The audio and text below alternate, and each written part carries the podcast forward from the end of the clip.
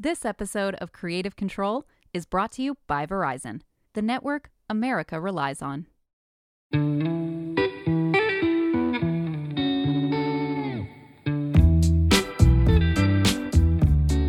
It's been a minute, but we're finally back with a new season of Creative Control, and I thank you kindly for your patience. If I sound a little raspy, it's because we just wrapped our 8th annual Innovation Festival last week, so it was basically me not sleeping and constantly talking, sometimes yelling, for 4 days straight. And speaking of the Innovation Festival, we're kicking off this season of Creative Control with a live episode we recorded from the stage with none other than Brittany Broski. You may know Brittany as the kombucha girl meme, but she's managed to turn what could have been just 15 seconds of fame into a thriving career. In our conversation, we talk about being your own product, how platforms could be better supporting creators, and how she's taking her career offline.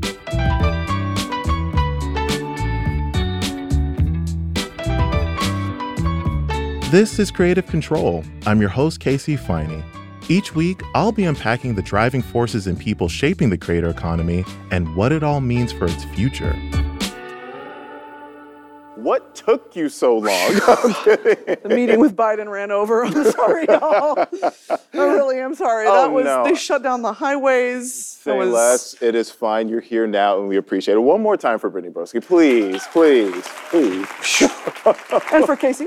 Oh, please, no, none for me, none for me. They're sick of me already. No applause. No, absolutely none. But, I want to hop right into it because, you have managed to turn a meme into, for everyone knows the origin story of Brittany Broski, right? The kombucha meme, right. We need not cover that. But I feel like you have turned a meme into a full-time career as a creator, really. So, sure. But even before then, you had a steady job, albeit a miserable one. And I was miserable, and you are right about that. So what made you, even though it was miserable, it was steady. So what made you leave something steady for something that wasn't certain? It wasn't until I was pushed to that point. I had absolutely no intention of ever jumping on this as a viable career. I was raised with really strict parents, and I always was told, have a backup plan.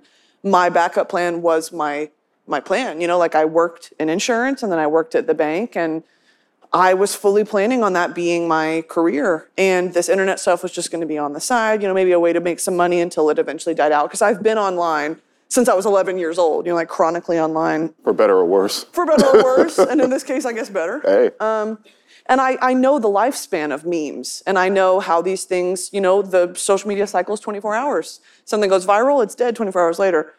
I expected that, but I paid attention, and I kind of diversified what I was doing online, so I wasn't just, I hated Kombucha Girl from the beginning. I was like, this isn't, I have a name, I have a government name.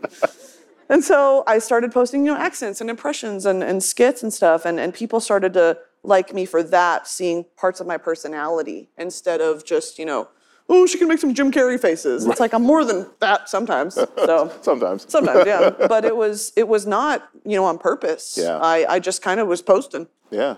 So you mentioned that you are a child of the internet, and you have a whole podcast kind of about it. Yeah. So what was your perception of being a content creator before you were one? And what is it now? It's obviously different because I'm on the other side. I was always the consumer. I was always the fan. And I grew up with people like Jenna Marbles and, Cody Ko and Noel Miller, where it's like, I've watched them build literal empires. But Good Mythical Morning, Rhett and Link, it's just like, I've seen what the internet can bring.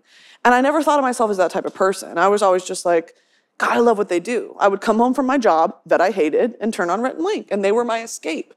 And so to be that for other people, when people come up and they're like, had an awful day at work, and I come home and I can turn on your videos and just not think about my day and just laugh. It's like, what a privilege, because so many people have been that for me.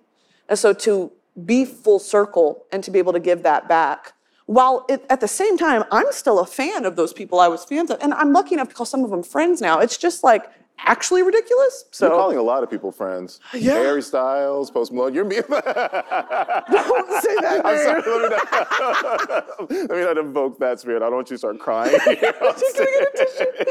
It's honestly, the internet is such a way to connect. And I always kind of knew that because I connected to my favorite people, but to have people connect to me is just, obviously, but it's cool to think about.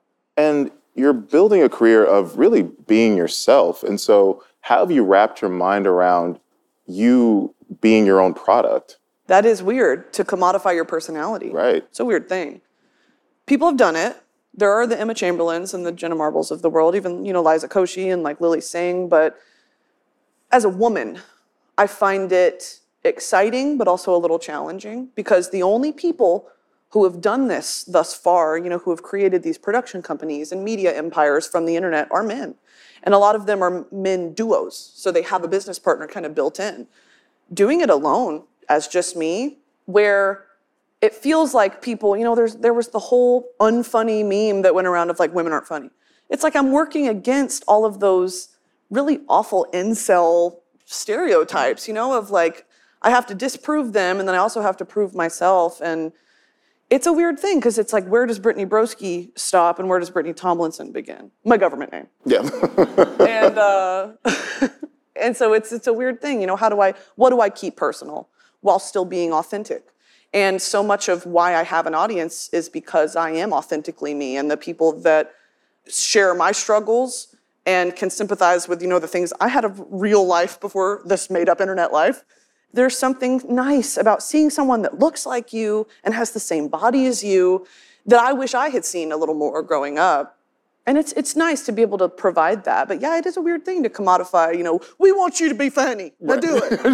It's like, well, right. It's like, shit. Since you asked. Yeah. Oh, let me pull up my notes app. I mean, so where do you see that going? Because you brought up a really good point in saying that a lot of these production companies, I mean, they're kind of built by men. And so is that the bigger picture goal? Definitely. Yeah. People don't know, like, this is such an untapped potential of what this type of viral internet fame could mean. We've seen it before. We've seen what people can do with it. You know, they'll go on tour and they'll make music, be in a movie, whatever. But it all kind of always seems to be kept within the circle of the internet. You know, it's like if you're online, you know, oh yeah, so-and-so was in that YouTube Red series. And, you know, that's very online stuff. I'm excited for this new age of, like, Charlie D'Amelio and Addison Rae being invited to the Met Gala. That is wild, dude. Where's your invite? That's what I'm asking. Can we get okay, what would you wear? Okay, let's say this. Let's go back to the year the theme was camp. What would you have worn? I would have worn Gaga's meat dress. Now that it's jerky? Yeah, I would have been rotten. But that's camp. I show up smelling like rotten meat. Yeah, I mean, how fun. I mean. And the people that showed up in just a suit grow up. You know, we don't have time to get into that, which it just agitates me. Yes. It's like, so, I mean, I'm curious because I feel like we can't have a conversation about the creator economy without talking about burnout, which is something that so many people across industries have faced, but it's been particularly loud in the creator space. Yeah. And I know you yourself, you know, you've been very honest in saying, like, hey, I had to take a step back and, you know, go into the woods and sort of, like, collect myself. So, I mean, what's really been at the root of burnout for you? Because, again, they take many different faces. So, like, what's it been for you? And it is different, you know, from, like, an author being burnout, trying to write the same book for 3 years versus whatever it is that I do. I can't even define it if you ask me to. But I think it's this idea of always having to be on and always having to be entertaining. Sometimes I don't feel that way. And if I did, I think I'd be a psychopath. You know what I mean? If I was always just like, let's get these jokes rolling. Like, go to bed, relax. I think that a lot of the reason why internet people get burnout is because there's no job description for this. You're thrown into it. You suddenly owe 5-6 figures in taxes, and you're trying to figure out how that works because no one teaches you that. Listen. It's just there's so many aspects of this that are, we know people have done it successfully. The creator economy, like you said, is more saturated now. There are so many creators, micro-influencers, macro-influencers, and to balance your schedule in a way that you allow time for yourself, no one teaches you how to do that. And I've really struggled with it. And when people ask me, like, how do you do with your mental health? Poorly. I don't do a good job, and I'll admit it. And so it's a constant ongoing internal dialogue, you know, of like, what's my limit?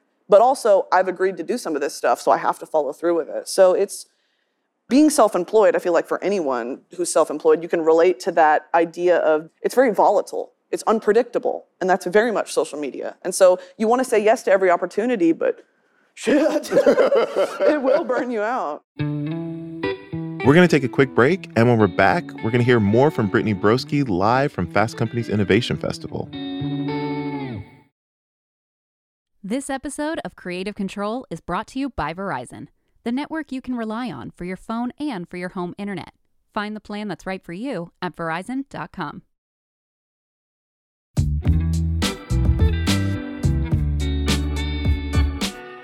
This may sound weird because, again, it's like you are building this career off of just being yourself, but what is your creative process of creating content? Like, what do you decide, you know, goes on TikTok, YouTube, like, and because sometimes it's like you're making lemon bars or you're just like, right, you know, scrolling through like your Tumblr, which I want you to release your Tumblr. I know you said you're going to keep it to yourself.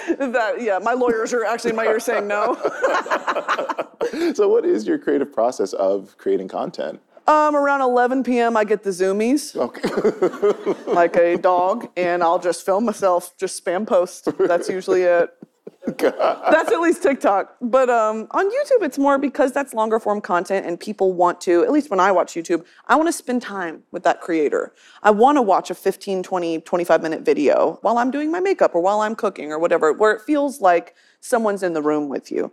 And I'm very lucky to exist in this era of YouTube that is very low production, low quality, low cost, where it's just me with a camera doing whatever I do. And I have an incredible editor who kind of adds the memes and music and brings it to life in a way that just adds kind of quality to it. But at the end of the day, it's me, you know, just doing what I want to do. If I saw a TikTok of an old British woman making tea sandwiches, and I'm like, that looks bad, but I want to try it. I'm going to make it. Right. And then people, I'm lucky enough to have an audience that will watch me do whatever it is that I'm interested in at the moment. And that is a privilege. So it's very wild, this kind of cinematic universe I've created of people who just are interested in what I am doing. Yeah. And it's very neat. And right, it's a community. And I'm so glad you brought up this era of sort of like lo-fi content, because it wasn't always like that. No. There was a time where it was like the really pristine Instagram influencer and everything was like perfect. And backdrop, backlight. Exactly. Yeah. And I remember I actually interviewed Emma Chamberlain, and she mentioned that I feel like she's kind of credited as like really being one of the first creators to really say like, hey, I'm not perfect, and yeah, this is a mess and everything. And people love it. And people loved it. And more people started doing it. And so, you know, knowing that things tend to work in cycles, do you see a time when the era of like the chaotic, like authentic creator is going to phase out, and like what's going to take its place? Like, yeah, what do you think? I talk about this all the time with my friends because it's cyclical. This environment is, you know, people, they want relatability and then they're over it. Right. You know, it's like everyone's relatable now. Because people are now making fun of it. Like you'll go to TikToks and be like, oh my, they're making fun of like the chaotic creators. Yes. And it's just like, I feel like people are getting tired of it. So what's going to be after that? What's next is a more professional setup. I mean, what's even an example? I'm trying to think of polished YouTubers. They don't exist. It's going to be that, you know, like with a setup and a structure maybe to the video. And I think that shows like Hot Ones or like Chicken Shop Date, where there is a structure, there is a goal, there are celebrity guests. That's kind of the future. And I think that that's definitely next for me. I would love to have a show like that. And I think that Emma could do something like that, you know, but she's busy living her little life, whatever she's doing. I mean, listen, she's just like trotting around Paris and just like living her, it's insane. You were just in Paris. At Disneyland. Not working, girl. Yeah, I was being a Disney adult. Thank you for outing me to the lovely people. Listen, you outed yourself.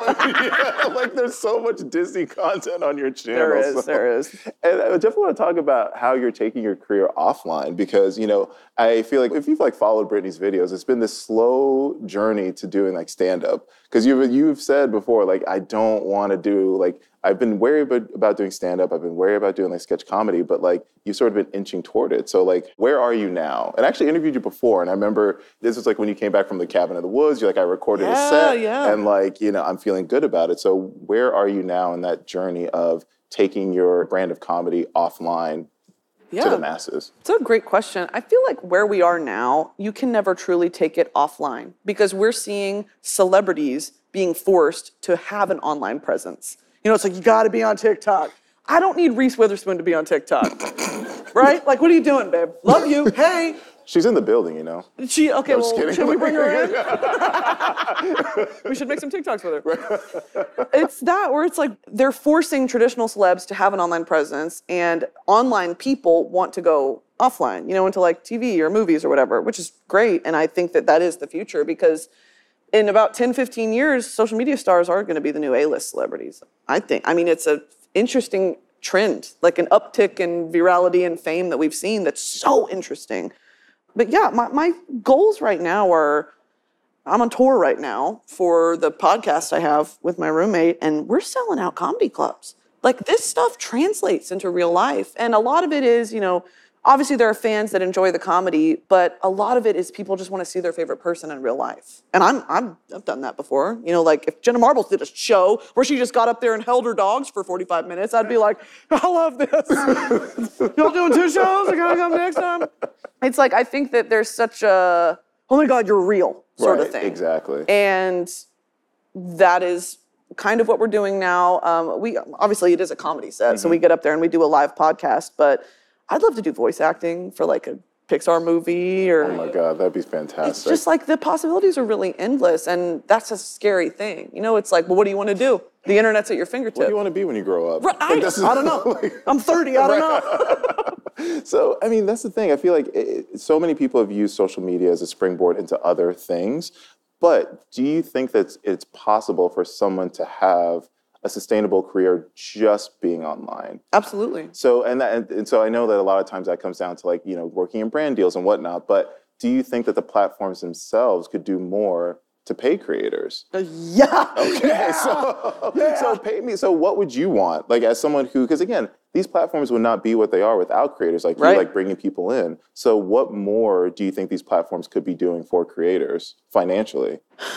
Listen to them.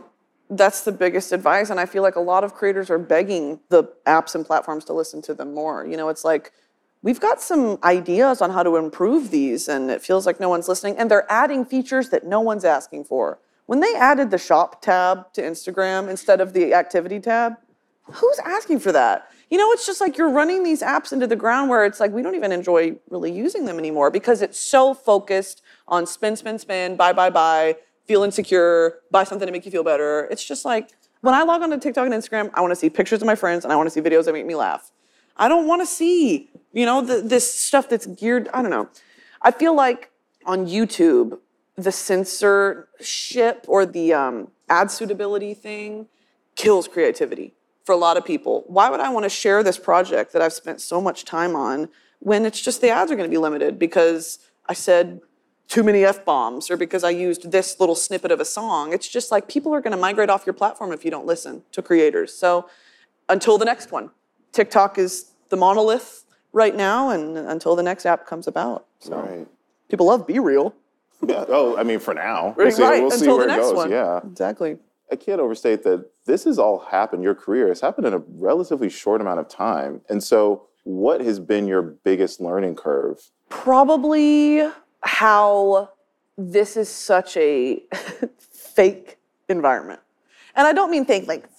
I mean, like, people that are chronically online, if people are getting canceled online or they're calling for this or they're, you know, you need to do this, you need to do that, in the real world, that doesn't really translate. You know, like, I have people, or I've seen people in their comment section, it's just like, you can't say this, don't do that, please take this down. And it's like, the people that are chronically online are very far removed from reality. Hate comments, you would never say that stuff to that person's face. It's stuff like that where you have to let that wash off your back, like water off a duck's back, because these people would never say that to you in real life. And you let that affect you to the point, honestly, where before it's like, I'm going back to the bank. It has been so all-consuming at points. And I don't mean that to sound like, oh, poor me, because shut up. But like, it does feel like, you know, you're suffocating sometimes. It's like, I can't do anything right.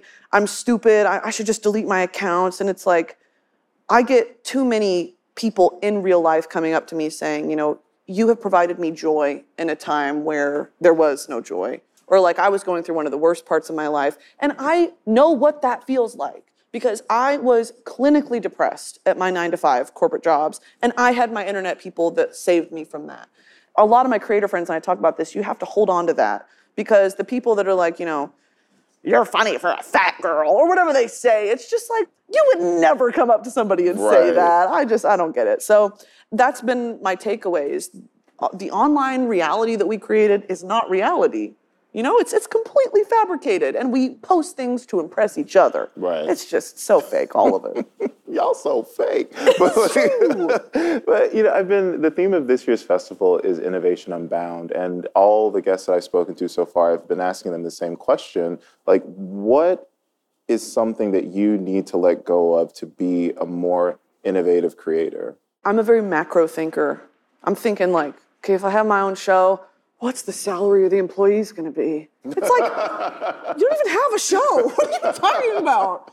I'm like, the rent on that building's going to be wild. Why don't you just film something in your room first? Like, get the product, and then we can worry about all the other stuff. And then on top of that, I have a team to worry about that stuff. You know, it's like, I bog myself down with the little details because it feels like I'm standing at the bottom of Mount Everest. Because of that, you know, there are no guidelines for the internet. There's no... okay, we want you to make a show about this, you know, like parameters to work within. It's whatever you want to do. And that's, you know, it's like, if someone came up to you and they're like, write a story. It's like, okay, about what? Right. It's exciting and it's fun, but it's like, I just am stood there staring at my piece of paper. Like, I don't, that scene from SpongeBob where he writes the, and it's like all beautiful, and then he's like, well, I'm done for the day. That's how it feels, So how are you setting parameters for yourself? Like, if there's no, because you're right, like the internet, I think, will forever be the Wild West. And so yes. How are you setting your own guardrails? Not easily. Oh, okay. It honestly is like, it comes down to time management. From this time to this time, I'm gonna sit down and like write an idea. And if it sticks, it sticks. If it doesn't, metaphorically crumble it up and throw it away. Just in my notes app, just delete. That's it, is dedicating time to it instead of like waiting for creativity to strike, because that's not a sustainable method. And it's a weird thing having your job be like as a creative. I never thought in a million years I'd be doing this. I was chained to my desk, being a customer service rep for insurance companies. It was just wild to think that like it's been a complete 180. Right. So. I mean, and chained to the desk, chained in the car all the way here, but you're here now. Chained to Joe Biden. And yeah. And really, that is all the time we have, and I thank you so much for this. Thank you for making this happen. Because you could have easily just rage quit and just been like, I'm not coming. No, like, of course. I appreciate it. Thank you for your patience. Give it Sorry up for about Brittany. That. Thank you.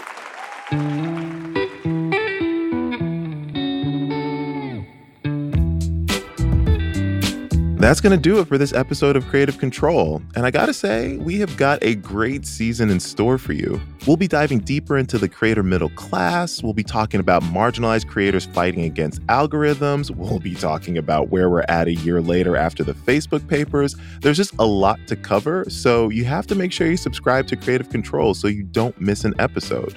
Fast Company podcasts are produced by Avery Miles, Blake Odom, and Matt Toder. Editing and sound design is by Nicholas Torres. Our executive producer is Joshua Christensen. Deputy editor David Litsky provided editorial oversight for this episode, as well as Senior VP of Entertainment Scott Meebus.